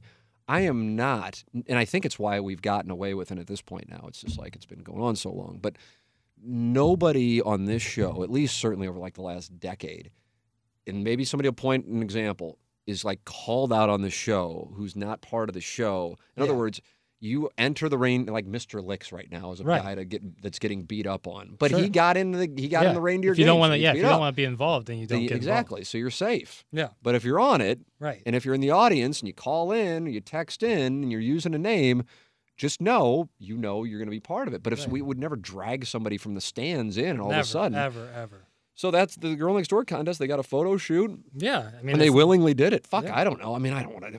Jameson hosted. I mean, I don't know who ho- you hosted. Actually, there it is. You hosted. There I am. You hosted. That'd be fun. I'd enjoy it. It's, it's, You interested? I mean, it's something to to look into. I think it'd be. Wow! Wow! Wow! I just think it'd be i- i- of interesting. I just to see if like how much reaction you would get. Like, would people like come out of the way? And I think for that price, I mean, Yes, I mean that's the thing. Listen, they're not going to be. I mean, for real, the, the age range. Now, I would have gotten to things a little earlier, but they could be my daughters at this point. You know, age wise. yeah, I guess technically, yeah. So you know, this is not. You know, this is this is me just you know marketing the event. Sure. But uh, as far as wanting to be in attendance or being on stage, that ended a long time ago. Sure. But uh, yeah, if you, you know, the, the most eligible bachelor in St. Louis, Mm-hmm. look at and a single man, Mm-hmm. look at you. It'd be fun. could- It'd be- I think it'd be fun. Yeah, for that price Look at too. you. But oh, like you, You and the Plowhawk and Iggy. yeah, Iggs would have to be involved in some capacity. But yeah, I just think like in general, like we nowadays everything's like, oh no, that that that one flies. Like, well, if you changed like, especially, and it's mostly from like TV shows or movies, but like if you change like a couple lines of dialogue, it would fit in perfectly. Like I don't, I, I never understood when people were like, oh, you can't make comedies anymore. It's like, yeah, you can. It's How about just- this? This is total non sequitur, but that's love a non sequitur? and it involves film. Love it. Have you seen the movie Parenthood? yes, with Okay. Steve Martin. I assume good. yeah, Okay. part of it shot in St. Louis. No. Uh, none of it was shot in St. Louis. It's based in St. Louis, but they actually, right. sh- I actually, because I was watching it last night, I looked up. I'm like, God, that actually, because it's supposed to be in Kirkwood, actually. Yeah, right, and right. I'm right. looking at him, going, God, that like looks like that could be a house. Like I remember the there's like a cop car in it. It's like me. Kirkwood Yes, Police and they're wearing card. They started this first scene's at a Cardinals game. Yeah, and right. then uh, one of the actresses is wearing a Missouri Tigers shirt. Um, so there is a scene in which the son drops the fly ball. They Mhm. lose the game, and Steve Martin's character pictures him on the top of a building shooting at students at a college. No way in the world that film that that No. scene is in a film if it's made if Parenthood is made in 2022. Correct? Speaking, yeah, and, ex- and speaking of that, another St. Louis tie movie, Up in the Air. Zach Galifianakis in the one of the very beginning of the movie, after he gets fired by Clooney, this is like Zal- Zach Galifianakis' first thing. He takes a sniper rifle from the top of a building in St. Louis, and it like quickly cuts to him aiming down. Would Wow. not that would not fly either. Isn't it amazing? That was made in 2009. 2009, yeah. Did you know I hung out with Jason Reitman while he was here? Really? Oh, look my at you. That's the most impressed you've ever been. He's Hollywood royalty. His dad is the is Ivan Reitman. Now, when I make it, I want to make this clear. Hang out is, but I did go to an ACDC concert, and he was part of the group I went with. That's at, incredible. uh, Enterprise That's Center. awesome. That's and I remember awesome. going. I said to Anna Marie, I go, "This is 2009." I go, I mean, this guy is, and that's when Clooney was here shooting it, Yeah. and so there were all these Clooney sightings, Yeah. and I'm like, this is kind of fucking nuts. We're going. I th- he, he was involved in Juno, Yep. Yeah. He which think he came out in pro- produ- 07, and this was it. this was 08, 09. Yeah. So I knew him more from that, and he's done a few since. then. Jason Reitman is he does these Hollywood like he gets a bunch of people in Hollywood together and they do readings of scripts of old scripts with like current actors Oh, as really? the old as like in these like old they did one with I can't remember the movie but just these incredible actors doing readings of the movie it's awesome Oh, And yeah, they you shoot- could just and tell he was just. I mean, he YouTube. was super cool too. And I mean, so I remember I was at a Blues game, and Reitman, I think, was a Canu- he's Canadian. If I'm not yeah mistaken. because of, yeah okay. Ivan Reitman The Blues were playing the. Canucks, maybe in a playoff game. I remember Bateman was there because obviously he's a part of that movie. yeah and uh, and Jason was sitting in our section on that. But yeah, the ACDC concert, what a strain! I was in an elevator. I'm just like, God, I'm a, this guy. yeah You know, holy shit! But yeah, so Clooney. There's a sushi bar in Clayton called Miso, and it's a place I had been drinking for years. God, probably going back to the, I don't know when it opened, but you know, this it was it was starting to, you know, whatever. It was Sure. still not there. But I was going there for dinner, and they go, "Hey, tonight might be a little crazy because George Clooney is, you know, a couple tables over." unbelievable I'm like, holy shit. And there he was sitting there having dinner. And then Yeah. I also had access to the scene they shot, which is a huge scene with Vera Farmiga. ah And uh, kind of looks like Julia Ann. And if you know, you know. And uh, Clooney at uh, the Hilton right across from Lambert. yeah it's where they're comparing credit cards up in the air is one of my favorite movies, by the. Yeah, the scene was in the bar, so Yeah. I was outside of that, and they would take a break, and then they'd come out, and that yeah, that's that, that was shot right there, and I was I wasn't on set per se, but I was given access when that was going on. yeah What That- an incredible! that's incredible and But- that is a movie that is a timestamp in American history. seriously yeah It truly is, and it happens to have been shot in St. Louis, and it really was, unlike Parenthood, um, although that was based in St. Louis, Kirkwood. Right. Um, but that was, and, and Clooney stayed at Four Seasons, I believe, or Ritz, one or the other, and um, and and Vera Farmiga and Bateman and uh, who's the uh, actress? The Anna act- Kendrick Yes. Yeah. And I feel like oh, and J.K. Simmons is in it. J.K. right? Simmons, yeah, very small part. I mean, he you just he does this one scene, and Zach Galifianakis. Yeah, I mean, you got. I mean, it was. Uh, you know, it wasn't. Yeah. I want to say it was a launching pad, but I mean, you got some guys. Or just like when I was looking at the cast of Parenthood last night when I happened to be watching. I mean, you have Joaquin Phoenix is the kid who's jerking off. He was a weird Reeves. kid in that movie. Sure. I just uh, watched Gladiator again. He's in that. I mean, it is. It is. yeah. it no, is- there's some six. I mean, Up in the Air was nominated for Best Picture. It was indeed. What? Who won uh, Best Picture? That. Uh, Oh nine would have been the year they expanded the field uh, because the year before the top two were There Will Be Blood and No Country for Old Men. So like, oh fuck, that's depressing as shit. we got to expand the field. So 09, that was the Avatar year, but that would have been King's Speech was the next year. Motherfucker, why can't I remember this? This is gonna piss me off. I'll go through the Parenthood cast: Steve Martin, Dianne Wiest, Rick Moranis, Martha Plimpton, Joaquin Phoenix, Keanu Reeves, Holy shit. uh, Jason Robards. Yeah. Oh, the legendary legend. Jason and famous is American president. great in that movie. Yeah, he It was. is great in that I movie. I love Jason Robards. Tom, how do you pronounce it? Is it Hulse? Hulsey? Yeah, Halsey. Okay. He, and he was uh, he was an Amadeus, Yeah. and I don't know if he won best. I think I won best picture. I don't know if he won best actor. Mary Steenburgen. Um, who played Ted Dan? Or was it was written and directed by Ron Howard. I mean, that Yeah. was a, that was a- that's a legendary. Uh, the winner of uh, Best Picture that year, movie that I'm not super high on, uh, but directed by James Cameron's ex-wife, Hurt Locker. yeah. I wasn't a huge fan of that. I was surprised that that was as popular as it was. Yeah, that was the Avatar year though. So that so the the year that James Cameron makes his fucking best thing since Titanic, his ex-wife. Oh, wow. Wins for, whole thing. uh, Kathryn Bigelow. Kathryn right? Bigelow, correct. from memory. Yep. Uh, all right. Uh, fuck. Anything else? I don't know. I don't know how long we went. I think Hey, we gave the people. I think we gave. And here's the thing. I have a feeling there's going to be a follow up Yeah, like the leftovers. because stories will come because out of the woodwork. people are going to email in who've been longtime listeners and go, how can you how can you forgotten about Right, this? right. It's not intentional. Like I don't have like the nice thing is I don't have anything to hide. Um, so I'll talk about it. You know, there was never any legal issues with the thing. Mm-hmm. I don't know. I still think it's I still think it's a business model that works. I just I, you know at 45 years old with a five month old and a four year old, I'm not looking to be, you know, I'm not looking to be Hefner. You know, No. like oh good. No, Anna no, Marie, I hope you don't mind. No, I'm just hanging out with these girls until four in the morning in a Right, hotel. right. No, there's nothing going on. What? I've just been served with papers? So, uh, and one last question. Go ahead. I'm taking all questions. So it- the Girl Next Door contest ran from 2008, January 2007 07. to, I believe, either the end of 2011 or the end of 2012. Gotcha. And was the phrase that we always start every podcast and balloon party with, yes, yes, uh, because of Girl Next Door? Okay. Uh, I gonna know go down a rabbit hole. This is dangerous. Friend of mine um, who played a role in introducing Joshua. Oh, Here we go. the legend. yeah, to this show for whatever reason, and I have no idea why. When he was out and drinking, uh, and he'd see me and he'd go, "Ah, Tim McKernan, yes, yes,"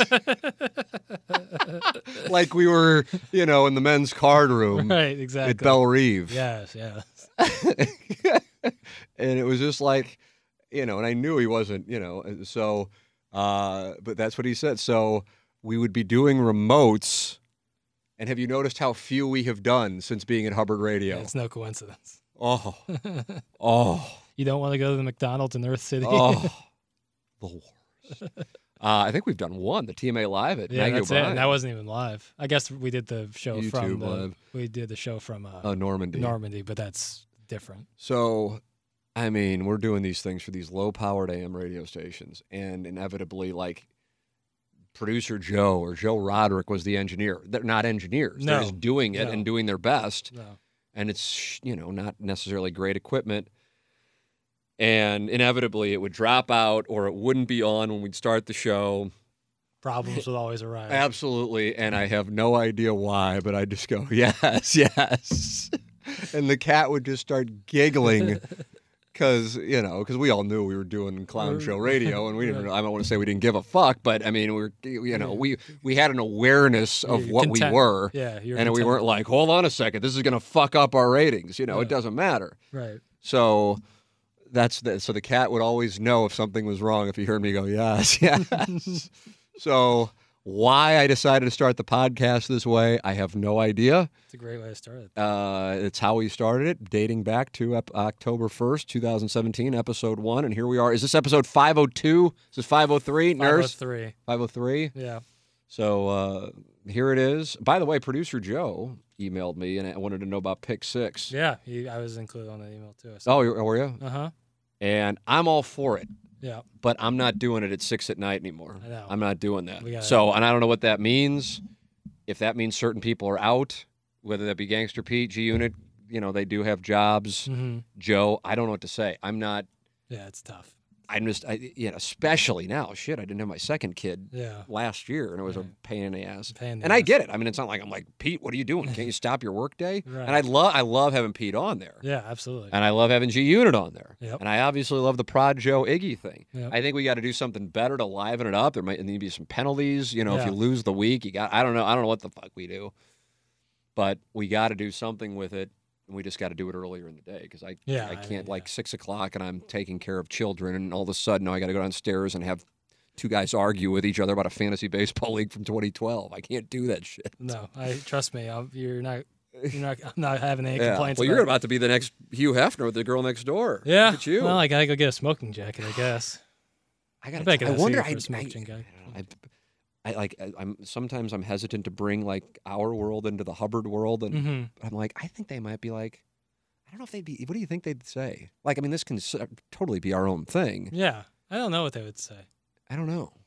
I think we'd have, and I'm not like taking shots at anybody, but like we would get it through like some parts, and then it would might rise and be like, yeah, I maybe mean, not. Yeah, which I would understand. Right. fine, we can do our thing. I don't know. I, I, and listen, the odds of this actually happening are like one percent, but. Yeah. I, I mean, it's a viable business model. It's that simple. Right, And it we have the marketing platforms to market it. And now we have social media.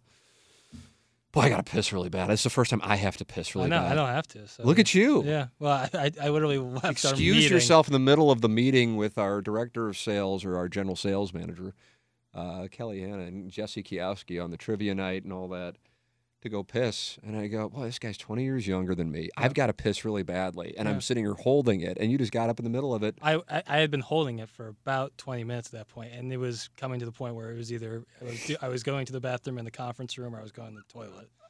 It's as simple as that, and I felt I didn't need the cleaning staff in here There today. you go. Well, since that since I've reached that point now, I have to wrap it up. Thank you to our sponsors, the home loan expert Ryan Kelly, Mungenast, St. Louis Acura, Alton Toyota, Seth Goldcamp, Design Air Heating and Cooling, and DesignairService.com, James Carlton of the Carlton State Farm Insurance Agency, Mark Hanna, Evergreen Wealth Strategies for Action Jackson. I'm Tim McKernan. Hope you enjoyed the deep dive. Any questions you want answered, send them in. Tim McKernan at InsideSTL.com. This has been the Tim McKernan Show from the HomeLoanExpert.com studios. Peloton, let's go. This holiday, with the right music and the right motivation from world class instructors, We're going to pick it up a notch. It's the holiday season. You might just surprise yourself with what you're capable of. Work out to thousands of live and on demand classes, from running to cycling to yoga. Try Peloton risk free with a 30 day home trial. New members only, not available in remote locations. See additional terms at onepeloton.com slash home dash trial. Peloton, motivation that moves you.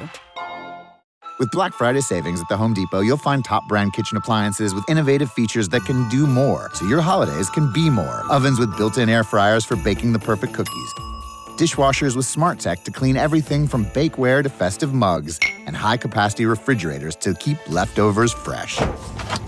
Shop Black Friday savings and get up to 30% off, plus instantly save up to 750 on select GE kitchen packages at the Home Depot. How doers get more done. Offer valid November 2nd through November 30th. U.S. only. See store or online for details.